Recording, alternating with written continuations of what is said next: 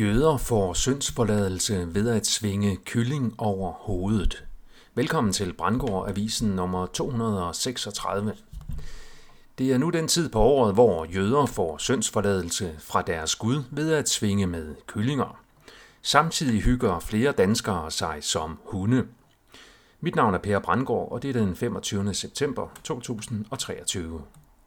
Både Brownstone Institute og Epoch Times har bragt artikler, der beskriver, hvordan hjertebetændelse myokarditis blev den stille skandale ved coronavaccination.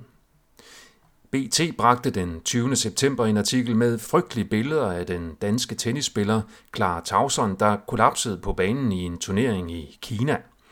Tauson blev kørt væk fra banen i kørestol, efter hun i flere minutter lå og græd på banen, hvor hun var tydeligt utilpas, skrev BT. Det er uklart, om vaccinefremkaldt hjertebetændelse var medvirkende årsag. TV2 Østjylland har beskrevet en mulighed for at slippe for verdens absurditet ved at gå ind i en endnu højere grad af absurditet. Brian sætter hverdagen på standby og slapper af som hund, skriver mediet. Brian er en del af det danske poppy-miljø.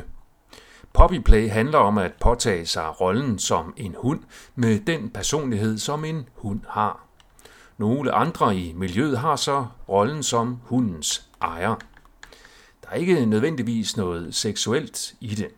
For nogle er det bare et afbræk fra hverdagens trummerum, beretter det østjyske medie, hvor fænomenet åbenbart er i fremgang. Mange udenlandske engelsksprogede alternative medier er i det røde felt, efter Online Safety Bill trådte i kraft i Storbritannien. Det ligner et stort pilotprojekt for at se, hvad magthaverne kan slippe afsted med i forhold til ytringstyranni. Nu må vi se, hvorvidt det britiske folk finder sig i at blive behandlet på den måde. Hvis de gør, så får vi nok samme medicin snart her i Danmark. Det betyder, at politiet kan komme og anholde en, hvis man har postet noget på et socialt medie, som ikke er godkendt af regeringen. DR fortsatte med en ny artikel i går, karaktermordet på Russell Brand under overskriften, og jeg citerer, fra Hollywood til talerør for konspirationsteorier. Citat slut.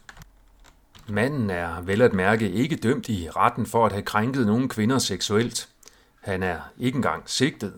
Karaktermordet er udelukkende baseret på fortællinger fra den ene part, der kan være rendyrkede løgnehistorier.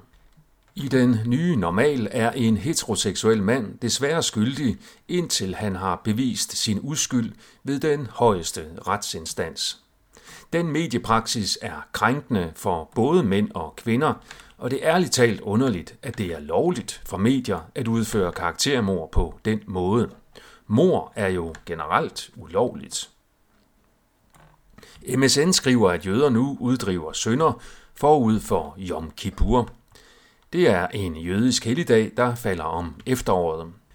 Yom Kippur er afslutningen på 10 bodsdage, hvor jøderne får tilgivelse fra deres Gud for deres synder i det forgangne år.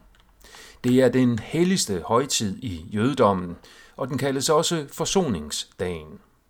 Mange ortodokse jøder udfører op til Yom Kippur den såkaldte kaparot-ceremoni, hvor man svinger en kylling over hovedet, således at man overfører eventuelle synder, man selv har begået, til kyllingen.